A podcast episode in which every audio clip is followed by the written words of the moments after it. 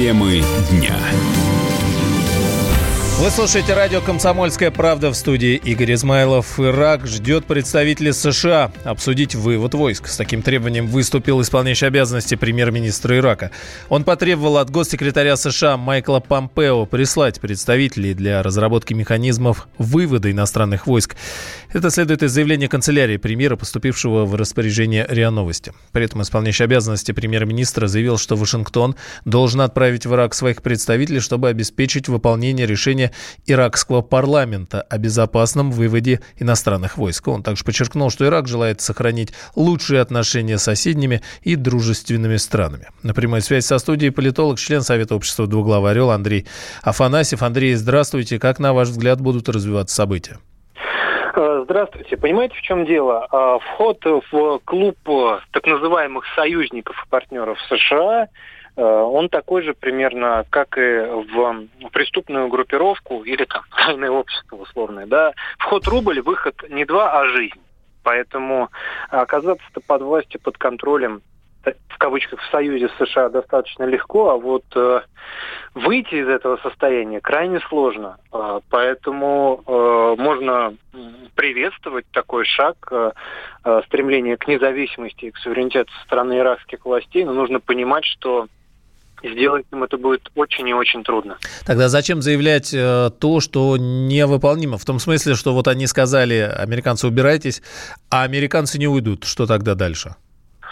А, ну, чтобы что-то осуществилось, об этом нужно хотя бы говорить, нужно собственному электорату, людям, населению показать, что мы что-то пытаемся делать. Ну, вот видите, а, супостат не уходит, потому что, конечно же, а, любая власть, которая сейчас связана напрямую под контролем Соединенным Штатам, практически в любой точке планеты вызывает негатив у местного населения, потому что имидж США за последние пару десятилетий очень сильно испортился.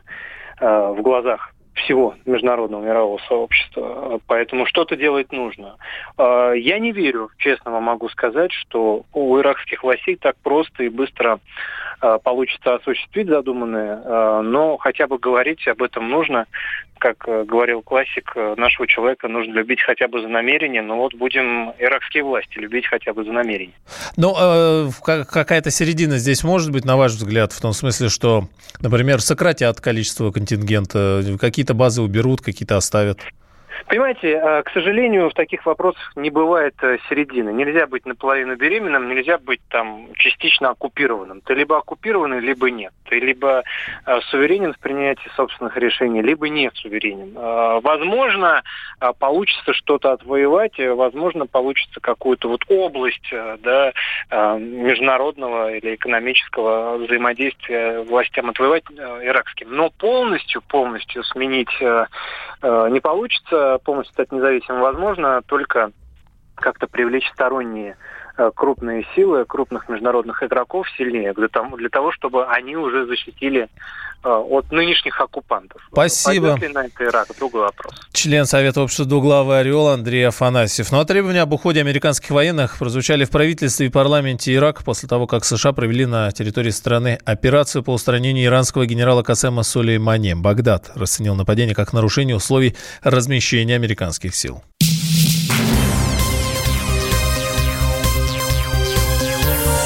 Темы дня. Вы слушаете радио «Комсомольская правда» в студии Игорь Измайлов. Глава Фейсбука Марк Цукерберг рассказал о том, как же будут развиваться технологии в будущем десятилетии, с 20 по 30, видимо. По его мнению, одним из важных вопросов станет смена поколений. Сейчас у молодых людей есть возможность высказаться, однако в решении важных вопросов смены поколений, на которые рассчитывал глава Фейсбука, пока не произошло. Еще один вопрос, на который он обратил внимание – появление новых технологических платформ. Так рассуждает Цукерберг в 90-е. Ей был персональный компьютер. В 2000-е уже интернет. В 2010-е мобильный телефон. И вот в следующем десятилетии основным устройством останется смартфон, но с расширенными возможностями при помощи устройств дополненной реальности, считает глава Фейсбука. С нами на прямой связи шеф-редактор интернет-портала мобильной телекоммуникации Леонтий Букштейн. Леонтий Ефимович, приветствую вас. Вы как трактуете вот эту фразу дополненное устройство, устройство дополненной дополненной реальности. Ну и каким вы видите будущее, вот если раскрыть эти мысли Цукерберга? Ну, э, во-первых, сам термин не он ведь изобрел. Дополненная реальность – это уже реальность. Да. Это такая игра слов допустимая, это первое. Во-вторых, э, все-таки э, а Марк Цукерберг выступает здесь уже как пророк, причем настоящий на достаточно реальной платформе. Смотрите, его градация по годам совпадает с градацией э, поколений связи. 1G, 2G, 3G, 4G, 5G. Он правильно видит, что чем связь становится ну, объемлющей, тем она дает больше возможностей. Потом э, то, что сегодня прозвучало, ведь э, Цукерберг об этом говорит давно. В прошлом э, сентябре он э, французской газете «Ля Пуэн» так развернул свою, э, свой прогноз. То есть его это занимает. Он понимает, что к чему это ведет. Поэтому, делая упор на вот э, очки, это то, что нам когда-то говорили, да, перемещение в пространстве. Вот оно и будет, только без физики. А чисто э, в мозгу у нас. У вас очки, у меня очки, и мы как будто сидим в кафе на бульваре Капуцинов. Поэтому он прав. Во-первых, он знает, о чем говорит, да, покрыть э, всю планету Земля своей технологией – Сейчас он там уже и придумывает, как регулировать это, потому что ну, без этого никак, без регулирования. И он видит, э, что миллениалы – это уже люди, которые родились с компьютером и мобильником в руках. Естественно, будет скачок в качестве общения, технологий, возможностей. Вот. Потому что мы, да. кто, кто увидел компьютер в зрелые годы, конечно, мы уже не в состоянии, ну уж этакое что-то сказать. А те, кто тычет пальчиками уже сейчас в коляске, я сам это видел.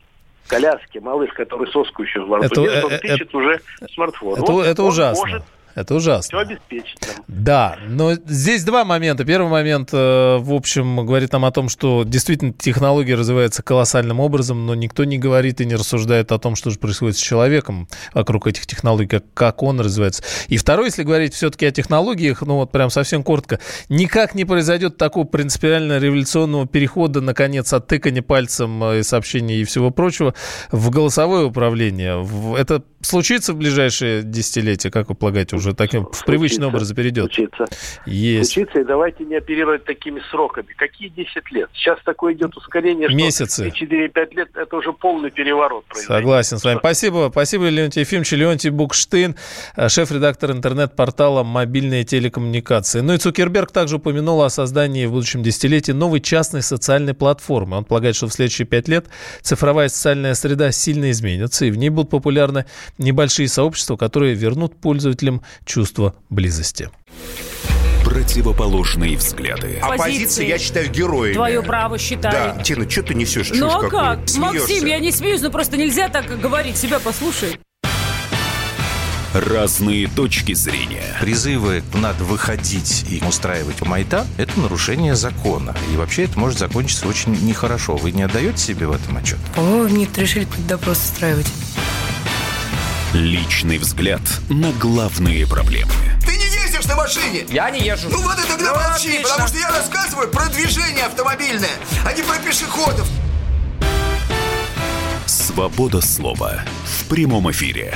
Я не причисляю себя популистом, я причисляю себя к людям, которые действительно отстаивают мнение жителей, причем не только на словах, но и на деле. Тогда приношу любовь Соболь свои извинения. Радио «Комсомольская правда». Правда рождается в споре. Две крайности, они всегда опасны. Всегда мир более разноцветный и плохо, когда либо кровь на улицах, либо кровь в застенках.